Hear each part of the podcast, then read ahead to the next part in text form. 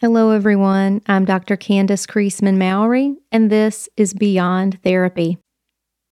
It only takes us coming together, making just one life better. Then we fan the flame.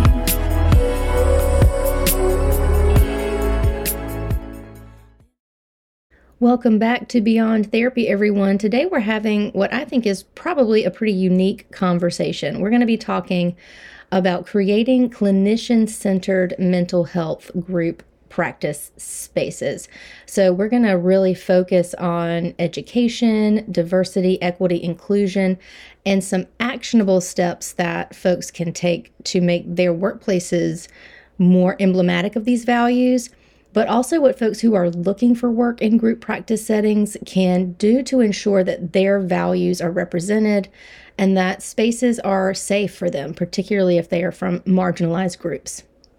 I'm very excited to be joined today by Mona Nour, she, her. Uh, she's a licensed clinical mental health counselor and adjunct professor who's held numerous roles over the past 20 years in consulting, counseling, advising, administration, and teaching at the university and community college levels. Her research and special interests include belonging, bicultural identity development and integration, student and employee engagement, and consulting in various settings. She has served as a higher education administrator and consultant to revamp college programs, specifically regarding culturally centered curriculum development, policy, and procedures aimed at fostering student development both academically and psychosocially. Dr. Nour currently owns a group private teaching practice focused on providing mental health access to historically marginalized and minoritized communities. Welcome, Dr. Nour. Thank you, Dr. Mowry. Thank you so much for having me. I'm yeah, I'm excited. Excited to have a conversation with um, both you as a professional and you as a human being. So glad you're here. This is such an interesting topic, I feel like. Um, and I haven't really heard anyone talk about it uh, is this sort of idea of really creating an intentional professional environment for counselors. So I wonder if you can maybe just describe what your private practice looks like, sort of structurally and functionally. Sure. Yeah. Um, so the the practice itself, you know, I can't really talk about the structure of the practice without talking about the structure of other settings I've been in. Um, I've been in school settings and community college settings and um, university and uh, other private practices as well. Um, and also just gone through life, you know, been a student in the classroom, you know, from preschool on and um and then obviously you know you know the the high school jobs and um, college jobs and even post college um, in corporate world. And the settings all seem to be quite similar in the sense that they're really hierarchical generally in our society um, where this kind of this, this top person um, you know where there's a leader and that leader is always at the top and um, and then we can all picture those little branches that come down from that and then you know it gets kind of like a triangular type shape. Um, and you have these people so called at the bottom right? And those are the folks in the trenches. And then this person at the top are these you know few people at the top that are kind of dictating you know and kind of can put the hammer down and say this is how it's going to go. And and it's for the it's for the company you know? And it's not personal it's business and um, you know, you had mentioned in the bio that I I also focus on identity integration. I don't think we can look at um, our professional settings without uh, understanding that we're also people. So I really appreciated off the bat that you said you wanted to talk to me as a professional, but also as a as a person. Um, and so our our practice is really set up with those things in mind. Um, it's clinician centered. Uh, we are not a client centered practice because each clinician is already coming in as a superstar and they're really focused on their clients. Um, what we found missing is that, um, you know, all of us have come in, all of us in the practice, and there's now 24 of us, including staff, have come into the practice with v- the very exact same experiences um, that I just described. Um, I think that's something that most of us can relate to of, you know, trying to figure out what the people at the top want. And, um, and we've really flipped that in, in a sense, not exactly, but in some sense, where the clinicians are really at the center and coming in with the idea of what is it that they need in order to run their own practices or in order to grow as people interpersonally and to grow professionally in the ways that they want. And so they really dictate how the practice is run in terms of you know just just by letting us know what their needs are. And in order for clinicians to tell us what their needs are, they have to feel safe, so to speak. And they have to know that they matter and they have to know that their voices matter. And so, generally speaking, that's the essence of what our practice is about. Now there are a lot of different components to it, but the the you know the kind of guiding force is what do you need? Mm-hmm. Okay, so if we're drawing a comparison between sort of standard corporate hierarchical structures and this more clinician centered model, it sounds like it's um, at least one aspect of that is a, a different sort of distribution of power. So it doesn't all reside at the top. And then another aspect of that is like rather than the, it being just this sort of worker bee mentality where it's like everybody's the same, it's just you're doing your specific job. There's this aspect of bringing in intersectionality and identity. Yeah. Very much so. We have a very circular structure. So where I talked about this person at the top, you know, I'm I'm not that person. Um, I'm not, you know, I tell them I'm not sitting at the top on my throne, you know, queen of the castle, and um, deciding what goes down here. And it's really hard for clinicians to believe that at first. And so, even in our hiring practices, they have to pick out, you know, if, if someone interviews with me, um, which I really consider just a conversation um, and a sharing of values, that's how I see interviews. Um, if if they're talking with me and I feel like, oh, you know, I think that we could really support this person, and I think there's like culture add here as well. Um, again, notice I didn't say a good fit. I don't believe in, mm, in good mm-hmm. fit. Um, that's a whole other thing we can get to if you want. Um, but if I feel like there's a culture add and that we're able to support the person the ways that they need and they're able to articulate that, then I ask them to read through the bios and pick out a couple of folks um, from our website, a couple other clinicians that they want to meet with. And so they they meet with those folks individually, and um, and and that is a way that they start to learn right away that your voice matters um, you get to choose who you meet with. And also, it's a way that the clinicians in the practice recognize that their voice and their lenses matter because we have a collaborative hiring process where every single person that makes contact in our practice with the person who might be interested, they might not be afterwards, but who might be interested in joining us, um, that they, we all have to have a unanimous agreement that this that this person wants to come in and this person also has to agree obviously as well. And so that lets everyone all the way around know you matter. Your lens matters. What you see matters. Your perspective um, even your perceptions matter and so that's that's part of how we center um, and and show we operationalize um, we value you and you are important and what you have to say and the way you see the world and your insight is important. And I believe that you're able to see things that maybe I don't. And so that's how we, that's how we um, really center folks in the practice. That's one of the ways. It's one of the ways just from go.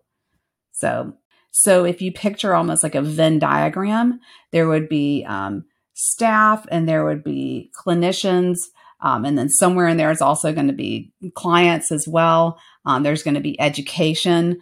Um, and all of those are almost like a Venn diagram in the center. And I'm kind of the circle that goes almost through all of those um, circles, you know, and I, I just kind of go around it. And my role, I see it as being really protective of the culture and also being accessible to the different components of the practice. Um, but I don't really run the practice, so to speak. Mm-hmm.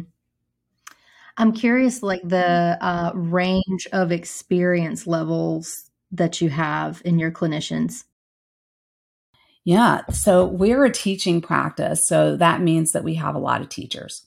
So whether it's been um, folks who teach in higher education, um, folks who have been former school teachers, um, education is something that's a really core component of of what we do in our practice. And so we also have interns and practicum students. And um, so the range is going to be people who are brand new to the field, who might even have uh, a business background and have just, you know, had a change into um, the the mental health field or people who just went straight through from undergrad and then you know recently graduated um, who are now associate level uh, clinicians all the way up to clinicians who have over 25 years of experience. And it's about 50 50, I would say, as far as fully licensed and um, more seasoned clinicians, and then um, more associate level clinicians and, and interns um, and practicum students. And even the associate level clinicians, many of uh, many of those clinicians have other life experiences. Like I said, we have a couple of folks right now who are former school teachers, but are associate clinicians, but have this other lived experience as far as professionally as well. Mm-hmm. Yeah, I'm interested. I mean, that's so cool to hear that there is such a, a range of experience. I'm wondering, just from my experience of supervising interns slash uh, associates level licensees uh, is like there's maybe not across the board, but a general theme of low confidence. so, this sense of the only way you can be a good counselor is to have all this experience. So, as I think about that mapping onto this very collaborative, equal partnership sort of model, I'm curious how do your younger younger in the field clinicians uh, respond to that if they are bringing a similar sort of anxiety or what does that look like from a supervisory standpoint? Yeah, that's a. I'm really glad you asked that question. Um, we have a we have kind of a motto that that organically emerged in the practice over the last, you know, early on, I would say. Um, and that was own your knowledge. If you're here, you're a superstar. And um, and so the way that we again operationalize that is by having a mentoring system that's really solid in place. So we have a person that um, supports the practice whose sole role is to focus on on on education and also on interconnection. And so that person's role is to help set up a mentoring system. And so they have a mentoring survey that they've put together, and it's short. I think it's five questions. And they send it out right away when someone starts as part of the onboarding process of essentially what kind of um, mentor they would want to be and what kind of mentoring they would want. So every single person in the practice, including the interns, by the way, are both a mentor and a mentee to someone. So the interns are mentors to the practicum students. The practicum students help onboard the new clinicians at any level as far as teaching them how to use the EHR system, for example um, teaching them how to do the phone consultation what some of the practice policies are. So they even are a part of that early on to help them feel confident at, a, at the earliest stages of their um, mental health, you know, counseling development. Um, and then the um, interns have a, at least one mentor who's an associate level clinician. The associate level clinicians have seasoned clinicians who are their mentors, and um, and then all the seasoned clinicians have at least two work buddies. Is what we call, and you know it's it was so heartwarming to me the first time I looked at our EHR in our EHR system and I looked on our calendar And I was just looking at a calendar for the week and I saw all these little spots on the calendar where, you know, the mentors and mentees were getting together uh, for an hour or for 30 minutes or even for a couple of hours, some of them. Um, just to some of them in person and some of them, you know, virtually, and they just connect. And I started saying, wait, is this a thing? Are they actually doing this? and I would look in the weeks ahead and they have like a, a, set schedule with their mentors and mentees.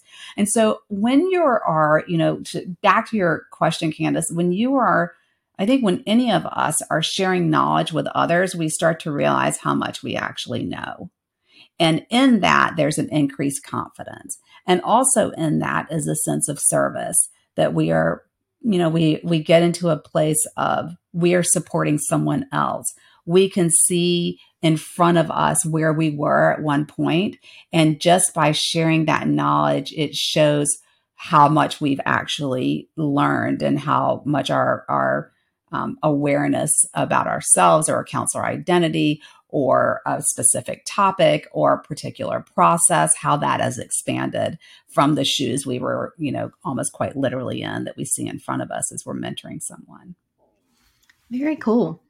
Well, I wonder if we can pivot a little bit and if you can maybe share a little bit about your own journey into this group practice and maybe what has influenced your model. Sure. So, uh, you know, these in, invention is born out of necessity, you know, and I grew up in uh, a small little town in rural North Carolina that at the time was the home of the Ku Klux Klan.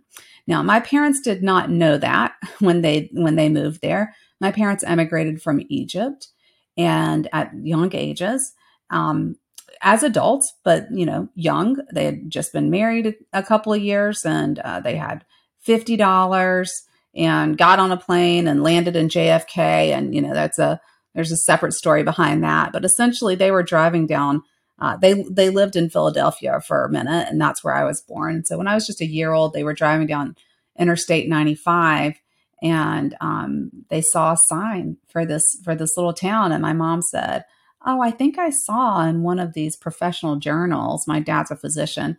She said, "I think I saw that they needed a urologist in this town." Uh, which obviously is my dad's well, is my dad's field. And uh, so they stopped and they found out there was a little hospital there. And they sure enough did need a urologist. And so they, you know, they went down to Florida for a little short trip and stopped on the way back and had a few meetings at the Howard Johnson's there. That's what it was back in the 70s. And um, and so they stayed. The sign that they did not see, or the many signs they did not see, is where it said, you know, this is Klan country, this is home of the Ku Klux Klan. They did not see those until much later. Uh, but I was old enough to read and did not understand what those signs were. And I have vivid memories of um, of people in white hoods and you know trigger warning it's it was ugly okay? So that was um that was not great at all. And i'm you know i would look at my brown skin and i would look at my my big curly hair and um and i would look at who was being targeted. And i was trying to figure out what my place was and all of that. Um, am i am i a target? Am i not? You know i got a lot of the questions um, that most bicultural people get or people of um, mixed heritage possibly get as well or certainly get is what are you and that led to uh, probably a lifelong quest of trying to answer that question. And I became an identity person at an early age. We didn't call it that then, and I didn't know what it was, but it was certainly a lot of reflection and wondering and confusion. And that carried on into the classroom, that carried on into my social groups. Um, I spent a lot of time in theater and I found kind of a home there for a minute in high school and um and I just I was trying to just figure out my place in the world in in all of the little spaces um, including in my own home you know because like many bicultural folks and we didn't call it bicultural at the time you know but someone from a recent immigrant background um, i was trying to figure out how do i fit into my own culture how do i fit into my culture here um, what is it like when I go to Egypt? You know, I didn't feel in quite in place there either. Um, they would try to figure out what are you, you know, um, because I looked Western from my dress or my hair or whatever. So um, it, it carried on later into adulthood, into workplaces, into college settings, and and it it really didn't stop. And I just turned forty nine, and uh, and so I I was just having a hard time answering that question. And it seemed that the people around me were also confused about what my place was. And so what would happen is that there was this almost um, I think a combination of trying to figure that out and, and prove myself in some way, as well as what seems to be quite common with people who have parents who have immigrated here this uh, kind of drive for success and this need to show like yes i can um, i can do i can achieve. So i wasn't a very high achiever at a young age but when i went to the work world i was a really hard worker. Um, and i started to realize that i could interview really well. I could i could become well liked easily um, i could be a superstar if i needed to be um, I could be innovative, and people really liked that uh, as far as employers. Um, but if there was ever a time where I would push back on a policy or I would question um, a supervisor, uh, which I have a big mouth and tend to use it, then all of a sudden there would be pushbacks. It was like, we like you when you fit this package. We like you when you act this way. We like you when we can exploit you. And that's really what it was. It was, I, because of my deep questioning, I think growing up, and if you're into Enneagrams, I'm, a, I'm an Enneagram type four, which is no surprise based on, you know, what I just shared. I'm not seeing myself reflected in the world around me. Um, I really, I really struggled with this idea of, um, of of trying of wanting to be different and knowing that I already was and there was nothing I could do about it, but also wanting to be accepted. And those two things didn't seem to line up. And there was also this natural tendency to question a lot because I had been questioned so much. So I would question other people, you know, and thinking, I just want to know. I wasn't thinking that I'm challenging them. I'm thinking we're all on the same page of wanting to focus on this product or focus on this program or whatever it was that I was, you know, whatever setting I was in. And that just wasn't always the case. There was a lot of like, uh, you don't question me. You don't question me. Who do you think you are? You know, and then there was the backlash. Um, and so then I try to play nice again if I could. And um, I just couldn't hold out. You know, I just I I could never play by the rules, but for so long. And so that that eventually in my older adult life or my more recent adult life translated into being in settings where um, in for example peer consultations where i found that if you know I, I knew at you know later in life I, I learned like okay you know just just don't bring your stuff to the don't bring don't don't question anybody that you're not feeling completely safe with you know and started to kind of use my sorting machine a little bit better like yeah that you can trust that person you can't trust. And I would um, notice in peer consultations that I could not bring my cases to to peer consultation because the people around me in my practices that I had been in before or the settings I'd been in before would not understand my client population. I could understand my client population, most of whom, about 80 to 90% of whom were bicultural.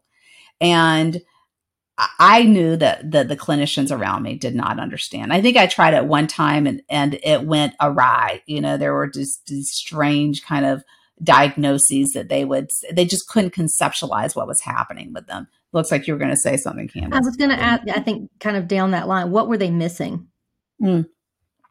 they were missing that point of what i was saying about the enneagram 4 of my clients did not see themselves reflected in the world around them. And so they were having to figure out who they were, this identity construction alone, essentially.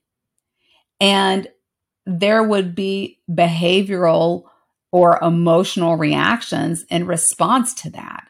And so there was there was um, you know i heard things and also i would hear this by the way for African American and Black identifying cisgender women specifically as well, um, where there's this, oh, it's, it sounds like bipolar disorder to me, or oh, it sounds like borderline personality disorder. I heard a lot of borderline personality disorder for bicultural college cis women, quite a bit. And for me, I'm like, wait a second here psychosocially, just in general, this person is in a society where they are trying to individuate from their families.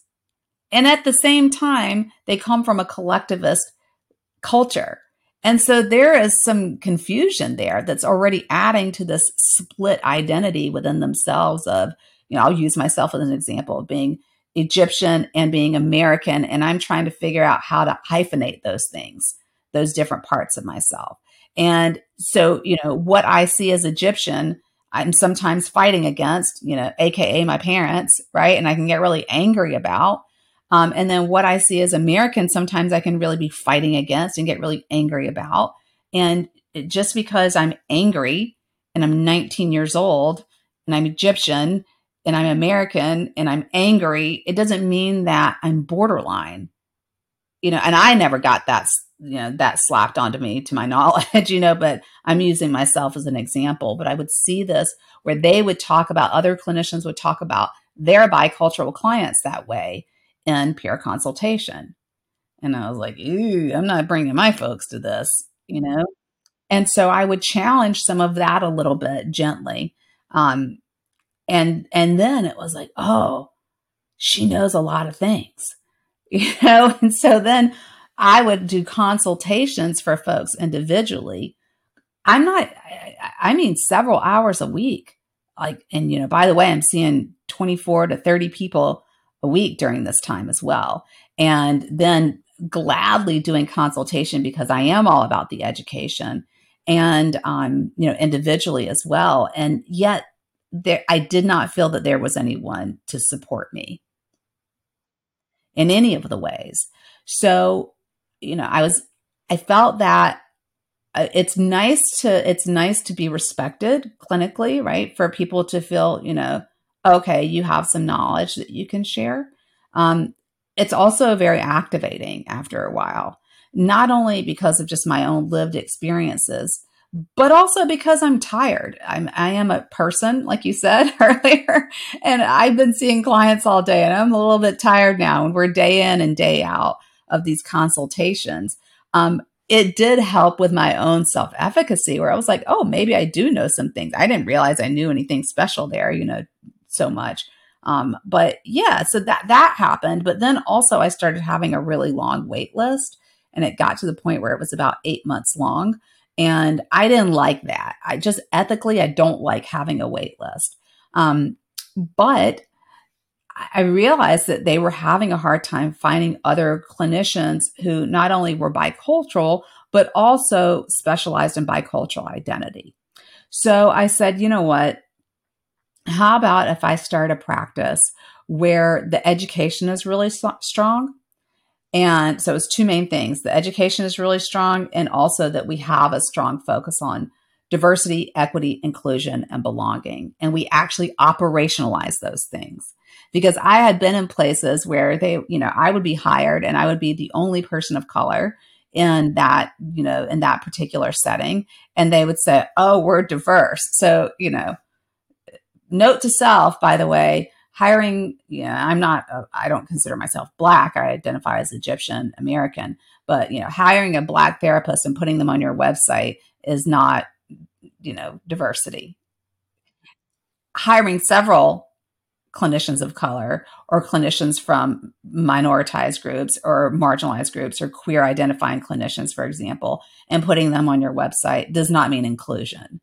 And so that was the other thing is that I had been in settings where, and I would say something like that. So they would hire more diverse you know, they would have a more diverse uh, practice or setting or, you know, agency, um, but did not practice inclusion. And so I realized, okay, now there's just a bunch of us here feeling siloed. I mean, there's not, there's still not this sense of community. There's still this kind of white, straight, cis, heteronormative um, um, center, and then there's the rest of us. And I said, I don't want that. I don't want that. I, I want to shift, change all of that up, and um, where our our you know everything that we do is we can. If somebody asks me, how do you how do you um, operationalize equity? That I can speak to that specifically in concrete terms. How do you operationalize um, inclusion or belonging? the diversity part was was easy for me. I know it's not easy for everyone, um, but how do you do that? You know, then I can actually I can actually say words and and point to specific things that we do daily that show that, and then the education piece as well as providing really strong training in our practice that is ongoing, that is weekly.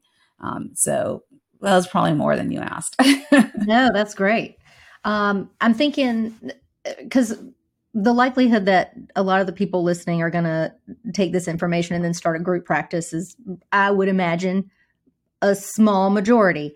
And I think the people who might be looking for work and weighing what their options are and what their expectations could or should be, that feels like that's probably a pretty big number. So I'm thinking about um, like my experience in community mental health and knowing that like obviously my experience is going to be different because I am kind of like the most privileged set of identities in the counseling field that you can have, right? So like white, straight, female. Um so I'm connecting with the corporate structure, you know, that created a lot of frustration among counselors.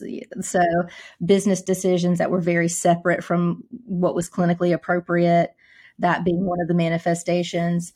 Lack of mentorship, aside from whatever free supervision you could get for your licensure, that sort of thing. Um, yeah, I mean, there were just so many places where it was isolating, where uh, it was burnout central, you know, just the sheer number of clients and the conditions that you would have to see them under, that sort of thing.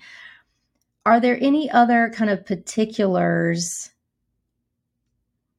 that you feel like a, an actually inclusive and actually equitable group practice or any kind of practice, whether it's a private environment or community based place, what are some of the features that a new clinician might look for to feel if that if they're going to be represented in that practice if they're going to have a voice? What are some of those features? Yeah i love that question too because most of us are not going to be you know wild enough to go start a group practice. It's no small feat right? Um it, you know so when we have someone that reaches out to us and um, that you know we we meet with. I tell them look look at your other options. You know here are the questions that i would i really encourage you to ask as you're looking around. Feel free to even ask me about places where you're talking to and, and you know and i'll i'll let you know who to talk with there. Yeah, i'm very transparent about that um, i don't feel that i have to you know try to snag somebody if i can and that i'm competing with other practices. I i really focus on being truly authentic about who we are and very transparent about who we are. And it's it's truly just a conversation about values. And so you know i say all of that to say that i really encourage people who are interviewing or who are looking to join a group practice to really almost do like an acceptance and commitment therapy life map on themselves um, like a professional and personal life map on themselves of identifying what their values are. So if you are out there and you're you're thinking, okay, I want to, um, you know, I want to leave agency or I'm getting ready to graduate or I've been a school counselor and I want to, you know, join a private practice part time and do some like, you know, some deeper clinical work or longer term clinical work, or, you know, whatever situation you might be in where you want to join a group practice, really think about what your values are and, and don't abandon them. And when you are, when you are talking with, um, when you are talking with group practice owners or you know the group practice whoever it is that you're meeting with there ask them specifically about those values that you have and how they show up so sit down with a piece of paper write down what your values are what it is that are your non-negotiables what you can't not do what you can't not have what you can't not be you know and be real with yourself about how you want to show up in a workplace and don't compromise on those things. And then formulate questions around those values that help you learn, you know, if those things are happening at that workplace. And then don't be afraid to ask them. You know, the thing is, is that a practice that aligns with whatever it is that's important to you they don't mind being asked those questions they invite those questions and and just as much as you want to be seen a practice owner or or any other member of the practice they they love to feel seen too and so when you come to a practice owner and you say hey, you know, tell me about A, B, and C and whatever those questions are that you have that are formulated around your values. And if it really aligns with that, that practice, you're going to see that person light up. And they're going to say, Oh, yeah, let me tell you about it. And they're going to have a sense of pride about sharing how exactly what you just asked is something that they can deliver on. And then pay attention to the way they're answering those questions. If they're lighting up, then hey, you're going to feel that spark in you too. So listen to your insides, folks. listen to your insides and what it's telling you. It's like dating, right? Like don't try to talk yourself into this person. You know, you have options. At the very, very least, you could start your own solo practice by yourself, you know, and at, at least you know what you're getting into a little bit, you know, a little bit. There are folks out there that can coach you on that. You don't have to start your own group practice. Um, but yeah, I, I would just say get clear about what you value, answer your question or ask your questions um, to to the practice, and then pay attention to how they're answering those questions, what you notice, um, what you see, what you hear, and then also pay attention to what you're you're feeling as they're answering those questions. Mm-hmm. Yeah, I mean, I think that's such good advice, especially yeah, I mean, just period. I think it's just good advice to encourage folks to tune in. And also, what you were mentioning about how if you're asking values based questions of a potential employer, you're absolutely right. They want to talk about what they're doing in those domains. Um, so, if, if that lowers the sense of risk at all for someone to ask maybe a direct or um, sensitive seeming question, I think that's great. Right. Sure. Like what what are your, you know, what kind of practices do y'all have that promote inclusivity? That's a that is a valid question. If somebody can't answer that question, red flags, red flags, red flags, if that's something that you value, if that's something that's really important to you, uh, which our hope is that it is, right? If it is, regardless of what demographics you identify with, um, if you're a straight white cisgender, um, you know, man, then that doesn't mean that the that inclusivity isn't important to you. You know, in our field, if you're a straight white cisgender woman, you know, which is the almost 80%, 75 to 80%, I think, of our field, then that doesn't mean that those values aren't important to you, you know, and so you can ask those questions too. So, yeah, whatever you know, whatever is important to you, not just professionally, but but personally, interpersonally, especially as well. And by the way, those are all integrated. We are not, you know, siloed in those areas as well because you are a person that's showing up in a professional environment. So think about those things and, and ask them. Um, it is their job to answer to them and also really go into their websites and read their bios. How do they present themselves? How transparent are they? Um, does the does the feel of the website really align with you know do you feel does does something in you light up when you're when you're looking at their website? And if a practice isn't putting if you're joining even a mid-sized practice if they're not investing in their website then they're not investing on how they and how they present themselves to the community. And and that to me is a red flag.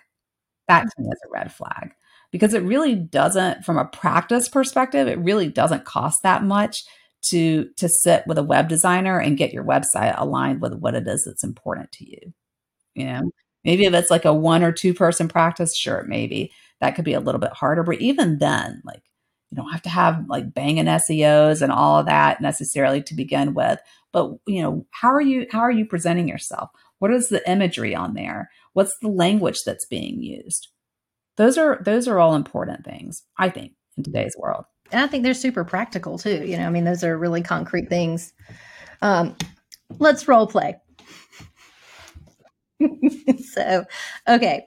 So you're you advising me, a new counseling master's student grad, Dr. Nour.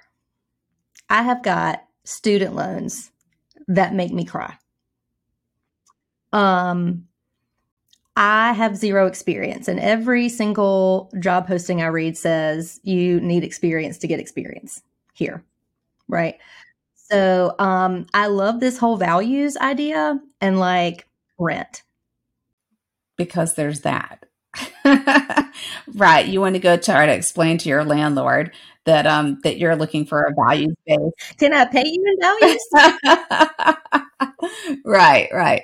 So so tell me what the dilemma is there because clinicians are in pretty hot demand right now. Okay, so maybe it's that I don't know that. Maybe I don't know that they're, you know, the ball really kind of is in my court in terms of the level of need.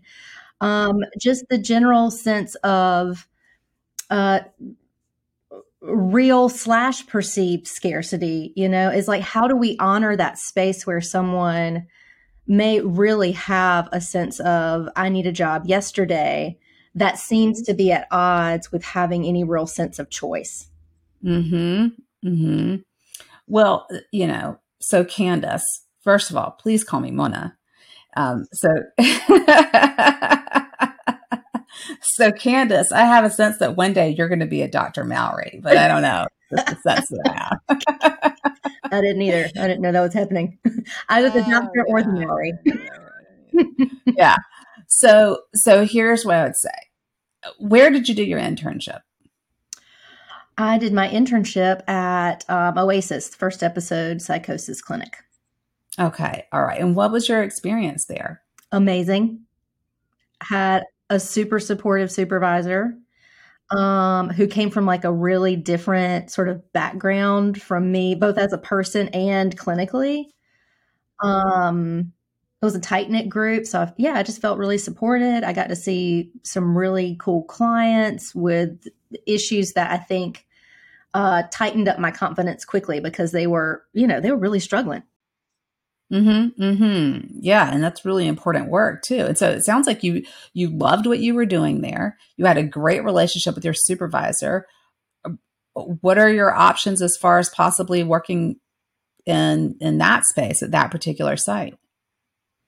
I mean, I guess I could email the supervisor and find out. It sounds like you had a great relationship. I would encourage you to to ask about any openings that they have at that site if you really loved your experience there and also say, "Hey, if there aren't any openings, I know you're really well connected supervisor.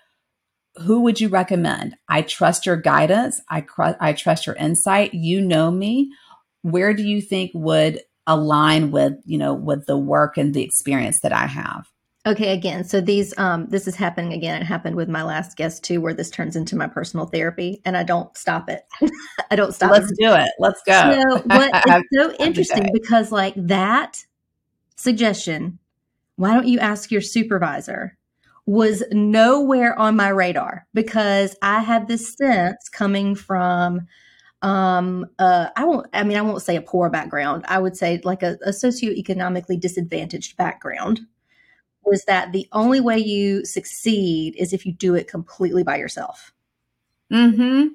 So, yeah. And what is that based on that we have? capitalistic know? white supremacy, individualism. Uh, yes. All of that. Yeah. And All I had no understanding of that piece. Um, so I think even just I'm I'm hoping that if there's anybody out there who's got this same sort of mindset is I mean, what a game changer to even think about honoring the relationship that you might have had with a acknowledging that there is in fact a relationship there. You weren't just like free labor. No, you look, let me tell you this. We are not meant to, let me let me tell you something. Okay? something, something that you already know, soon to be Dr. Cap Mowry. Um, so here here's what I know for sure, right? In Oprah line is that we were not meant to be in this world alone.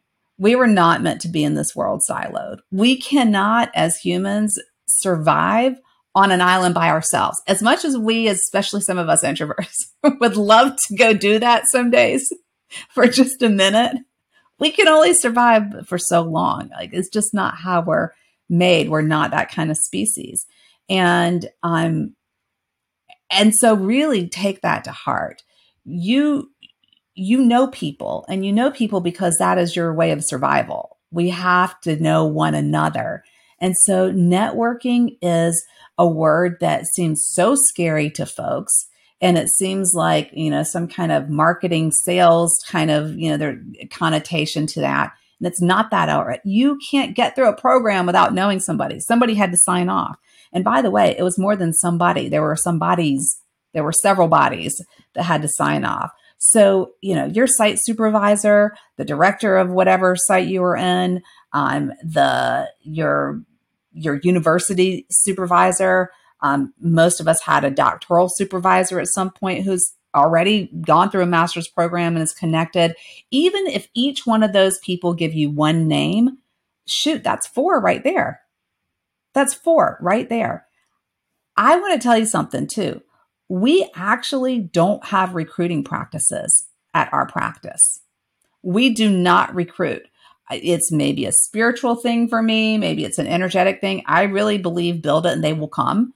And we have multiple people who reach out to us every single week um, saying, Hey, I heard about your site. I came across your website. I love the work that it looks like you're doing over there. I would love to talk about the possibility of joining your practice. So taking that initiative to reach out to various private practices, even if it's those four or whatever kind of you know setting you want to go in, even if it's those four people that I just identified and you ask them each for at least one name, and they're probably going to give you more than one name, that's four different emails right there that you can send. You can also do old school. Look, a lot of us are old school. Pick up the phone and send an email, you know, or make a phone call and follow it up with an email um, and I really love the ones that say, you know, I would love to talk more about, you know, my experience. If you don't have a lot of experience, then you don't have to send a resume yet. You could say, you know, would you be, you know, would you be open to my sending a resume to review? That's something that I've heard recently from folks. I was like, oh, that was kind of nice. They didn't just slam me with an, a resume. They asked permission for that, you know. And so, do you have any? And if I give them a no, uh, they'll say, "Do you have any recommendations of other practices?" Ask them that you know that you that you know of that might be hiring, um, or that would be good for me to connect with. So you got to put yourself out there a little bit. You don't have to go door knocking. You know, um, I don't mean that old school, but yeah, just using your network of people that you already know. You did not get this far, and it might not feel like you're very far, but you have a master's degree, Candace you just graduated and there are people that you know that have signed off that said, Hey, Candace is legit. She's legit. She can enter this field, you know? It's so interesting because as I think about uh, what I feel like was a very fortunate experience in my internship and then compare it to uh, some other experiences I've had. Yeah, let's get into that. so, um, and I only bring this up because I've heard such similar stories from supervisees, you know, who um, for a minute I thought I was like the the house for wayward counselors who had had a bad supervisor because like we were all processing the same trauma over and over again, you know, where there's a supervisor who is detached or who's hypercritical. Um, so this a little bit of a deviation, but I'm curious, especially for counselors who have any sort of historically marginalized identity. What advice would you give in terms of vetting supervisors, knowing how sideways it can go? Mm. Well, first of all, call me. second of all, second of all, you ask your supervisors the exact same things that that we were just talking about. Identify your values. Um, ask them as one of the questions I like to ask is, "How do you sit with difference?" Mm. Hmm. Mm-hmm. How do you sit with difference? I, and then use that skill that you learned in graduate school and in your internship of sitting in silence. Give them the space to answer that question. I don't want to say honestly, but give let that space, you know, help answer the question. Let that silence sit. And again, if they've if they've thought about it enough, they can answer that question with some level of ease. I don't want to say super easily, but at least a, a level of um, reflection that will be evident in their response. So, how do you sit with difference? Um, you know, this is something to me that's really important as, um, you know, as a, a, a brown woman, right? Whatever your identities are that are important to you. Um, and even if they're not your identities, right? How do you sit with difference? I want, I, you know, I am a, I am a straight white cisgender woman, and I want to make sure that you know after they answer that question, you, or you can do it as your lead-in. Hey, I'm a straight white cisgender woman, and I, um, it's really important to me to be highly skilled or expand my skill set in working with people from um, populations or with demographics that aren't necessarily the same as mine. And so I would like a lot of support, you know, from my supervisor in that realm. How do you sit with difference? I think that's a great question. I mean, because it captures so many of the potential red flags, right? Just to name, how do you sit, period? you know, when you when you encounter something that you actually need to reflect on, what does reflection look like? And then certainly when there is a potential aspect of different levels of privilege, you know, like which we all have. I have mine as well. I mentioned my father's a physician, you know, I grew up with with financial access and and I had to learn how to sit with differences in those ways as well. I mean, even your question alone is a great question for for me and my privileged identity of okay, I got to pay rent. You know, how am I going to make that happen? Mm-hmm. Yeah.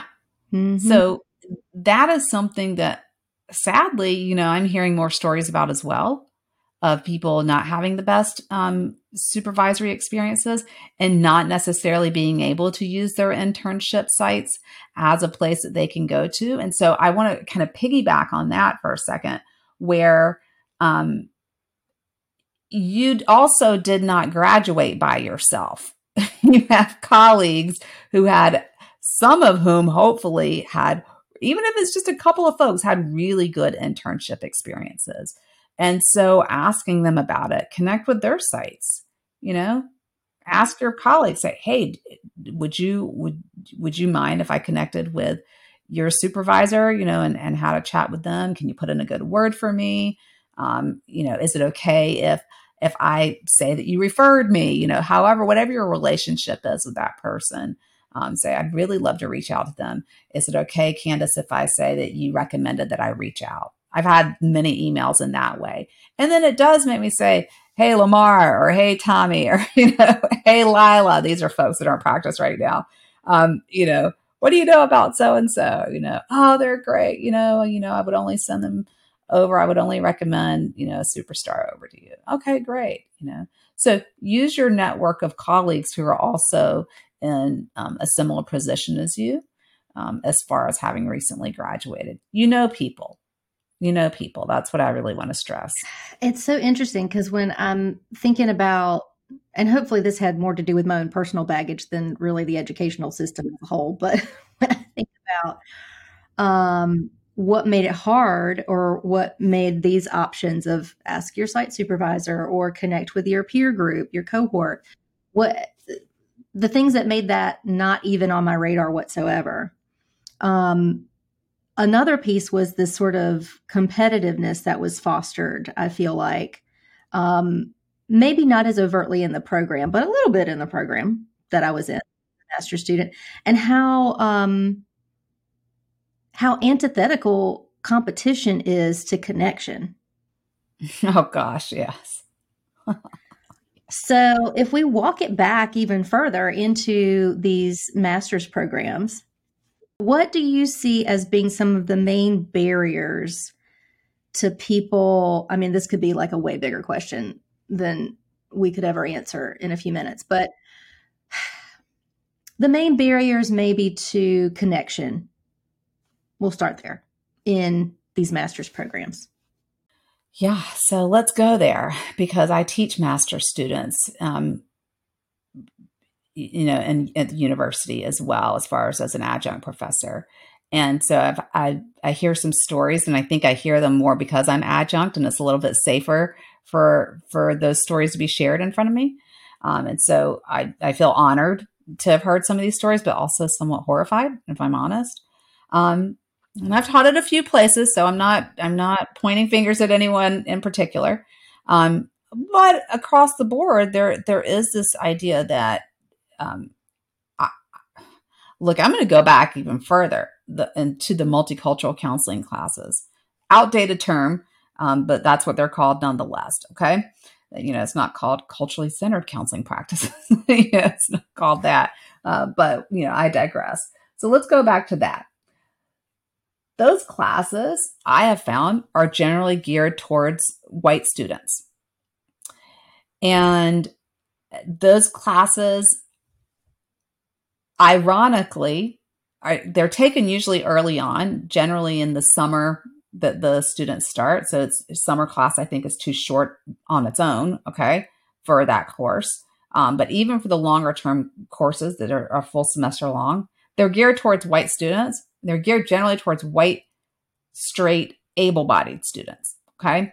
So in that, you're already, we are already seeing a divide happening of an us and them there's already this setup early on in their training of um, this mindset of we have to teach people how to think differently. But the irony is that it's set up to other many of the students in the classroom, or sadly, some of the students in the classroom, depending on how how you know diverse that classroom setup is. And so right away we're creating this this split and and what I'm also seeing is that if you don't have a professor in there who is highly, highly skilled and comfortable and has a significant amount of experience in teaching that particular class and leading those discussions, then it gets very surfacey. Very, very surfacey. I tend to teach um, some fall classes that come right after students have come out of those classes, and I go in pretty hard in in my courses.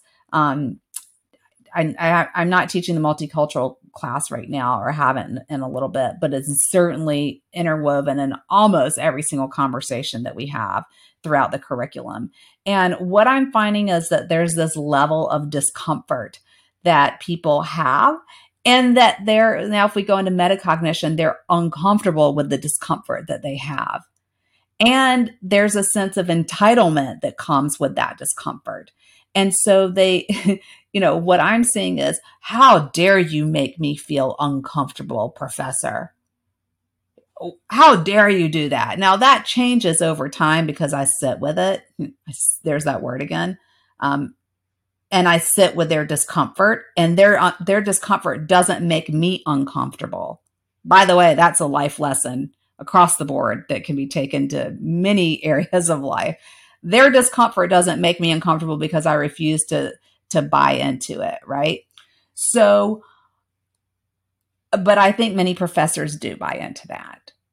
And and so then there's this idea of we have to keep you comfortable with the learning process, pat pat. And I know this is really hard. And then they'll do one little thing and you go, "Oh, that was so brave." Clap, clap, clap, clap, clap, clap, clap. and so it's like this that to me is actually really aligned with the competition. It's like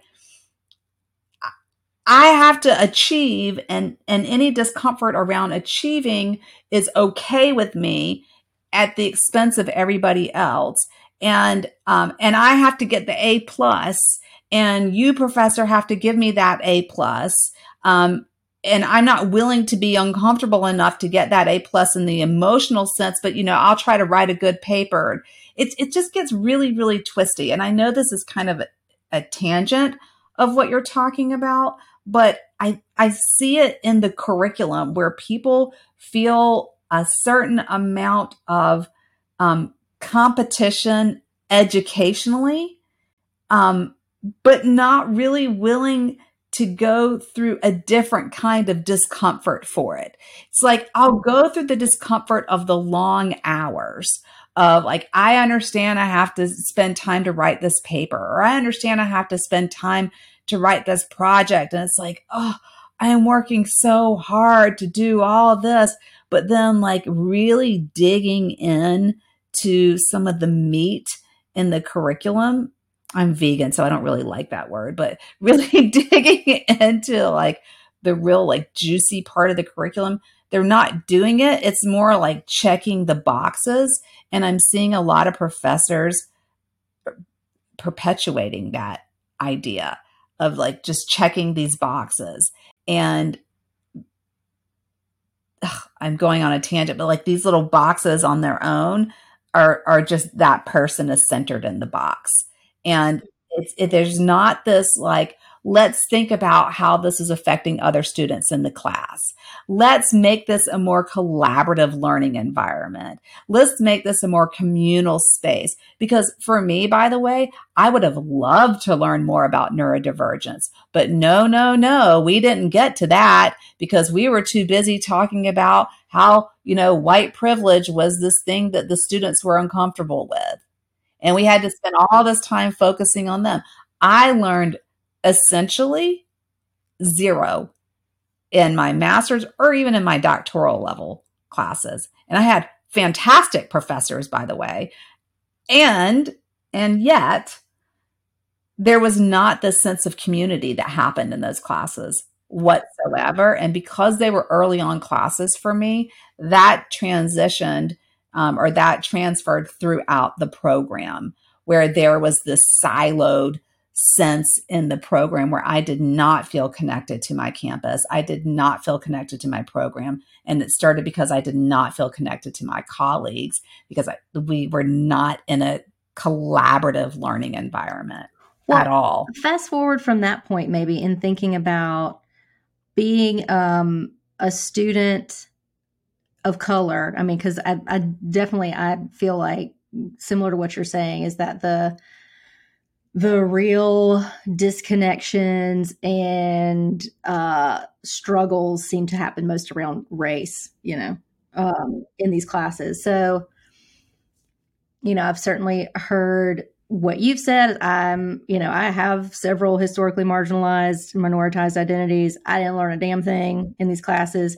And then beyond that, I also felt like I was named the official spokesperson spokesperson for fill in the blank identity, and so I'm carrying the load of educating uh, my generally white counterparts about fill in the blank identity. So for a student who has had that experience, then feels kind of disenfranchised and disconnected from the program moving forward.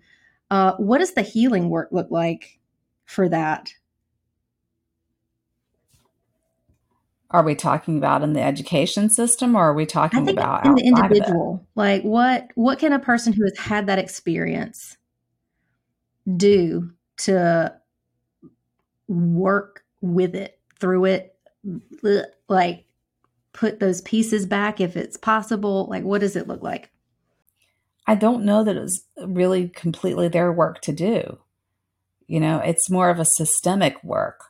And I mean, that's why I built this practice was was that right there is that it it started not just in the classroom but you know it manifests these systemic values and just way of thinking this competitive thing that you're talking about that you saw in your master's program of like and it really all of this conversation stems from trying to get this next job before the next person right? And how that can become a barrier to you know talking with your colleagues because maybe you don't want to tell them about that job or maybe you don't want to tell them about a job in your agency because you want to make sure you secure yours first right? And there's a systemic issue there. And so i actually built this practice with the idea of there's enough to go around. And so there might not be, well, let me just go ahead and tell you, there aren't many places out there that have that kind of um, mentality. But they're starting. I mean, that it's becoming more commonplace. I'm hearing more practices saying, we want that but we've been established for a few years and we've kind of been doing things this way, but we don't want to keep doing things this way, but we don't even know what we're doing that's promoting that or if we're promoting that, right? So, you know, when we're dating, oftentimes with therapists especially we look for someone you know we'll, one of the common things that we'll say or that we've heard people say is that you know we want someone who you know growth is important to them. And you know where they don't want to stay the same where they just want to grow as a person over time and they want to evolve as a person over time. I think you know when you're talking with practices that you're interested in joining and asking them what their where their gaps are asking them what they're doing where they want to you know how they're filling those or what steps they're taking to kind of shade those gaps in or to fill those gaps um, because they don't necessarily have to be perfect. Just like we're not going to, we don't want to have necessarily the perfect partner, but we want someone who is doing the work, right? Who, to, to, to fill those gaps and to grow and expand. Losing my voice a little bit. Um, and so looking for that, you know, but as far as the, you know, you can't make somebody be something that they don't want to be or don't feel the need to be or don't feel compelled to be. And so, you know, I, I don't have an answer completely as far as a quick fix to that. Um, if you, if we don't have places yet that are where we want them to be, at least look for places that are that are taking steps to get there aggressively, aggressively taking steps to get there you know, are they in their own form of therapy? And for me, that means like, are they getting some kind of consultation? Right. So I'm actually starting to get private practices reaching out to me now to do evaluation and consultation for them. Like, hey, we know you have your own brand and you do your own thing, but we really like a lot of the things that you're doing and we want to figure out how to incorporate that. We realize that we have different, you know, demographics and different identities and we have different areas of privilege. Um, but we really like what you're what you're doing, and and we want to figure out, you know, at the very least, ways that we're uh, hopefully not causing harm. You know, so that's my answer for now.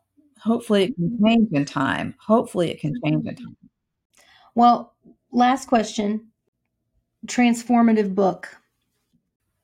Transformative book. Tell me what you mean. So fair. That wasn't actually a sentence. That was just a series of two words. So, what is a book that has made a huge impact on you? Hmm. I am well. The one that I'm writing has made a huge impact on me um, about belonging in terms of just you know when we write we gain clarity. So I, I have my own belonging model. So that's one um, that as as it as I'm writing it, more and more is being revealed.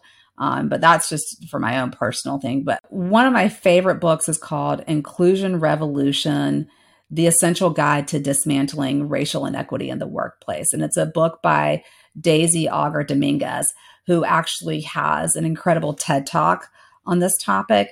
Um, you know, it's specifically in there, she's mentioning race in the title, but it actually can transfer into, um, you know, across demographics. Fantastic, fantastic read. I actually am not into audiobooks so much, but for that particular one, I love the audio um, because the author herself is reading it and um, and just has I just love her inflection and the passion with which she delivers the information. It's infectious, and um, you know, it's one of those that makes you want to get up and rethink everything immediately right then and start taking action. It's inspiring at the same time, but it's based on real world um, stories that she has and insight. She's worked for Google. She's worked for huge um, places as a as their diversity officer, and she's fantastic. Well, I will make sure we have a link to that in the resources. Um, yeah. But I am so appreciative of your time today, and I I feel like I'm hopeful that this episode will reach the right ears. You know that there's like someone who is really I'm about to sound like a televangelist. there's someone out there who needs healing. We can save them. I'm no gonna just stop there. I just hope the right people hear this, you know, because it's such a tender time when you're looking for work and uh, trying yeah. to put into practice skills that are potentially very new. And yeah, so thankful both that you were doing this work and that you took time to chat today. Thank you so much for inviting me, Candace. I'm truly honored and thank you for the work that you're doing. Love this time with you. Well, that does it for our show today, folks, but we would love to keep this conversation going. So, if you have had some workplace horror stories or maybe some workplace wins, then leave us a comment or send us a message. You can find us on Instagram at Beyond Therapy Podcast. And also, if you would like some NBCC approved continuing education credit, and who doesn't, especially if you're hearing this before June, then head on over to www.beyondtherapy.thinkific.com to learn about our individual courses as well as our membership program, which is going to be released in April. This is Dr. Candace Creasman Mowry signing off. Beyond Therapy is brought to you by Creasman Counseling, mental wellness for all. Visit www.creasman-counseling.com for more information. Thanks for listening.